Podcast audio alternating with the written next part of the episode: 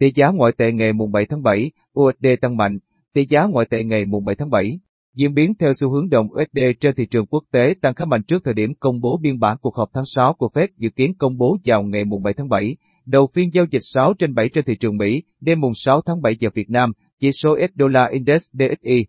Đo lượng biến động của đồng bạc xanh với rổ 6 đồng tiền chủ chốt, Euro, GBP, bảng Anh, KED, CHF đứng ở mức 92,42 điểm.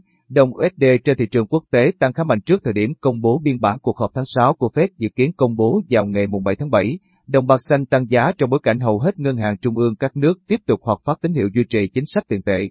Nới lỏng, Ngân hàng Trung ương Úc duy trì mức lãi suất thấp kỷ lục 0,1% sau cuộc họp vừa diễn ra.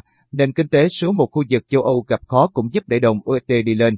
Số liệu về đơn đặt hàng nhà máy của Đức tháng 5 giảm tới 3,7%, trái ngược dự báo tăng 1% của Investing.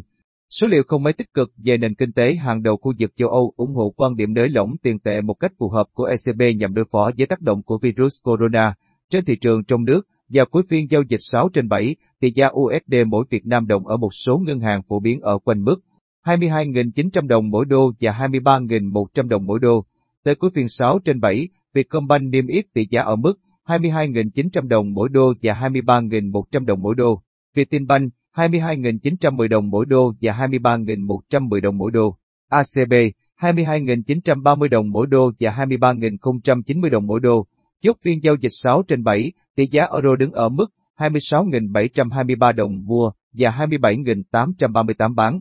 Tỷ giá bảng Anh 31.382 đồng mua và 32.366 đồng bán. Tỷ giá Yên Nhật ở mức 203,4 đồng mua vào và 211,9 đồng bán ra. Nhân dân tệ được mua vào ở mức 3.522 ông và bán ra ở mức 3.633 đồng.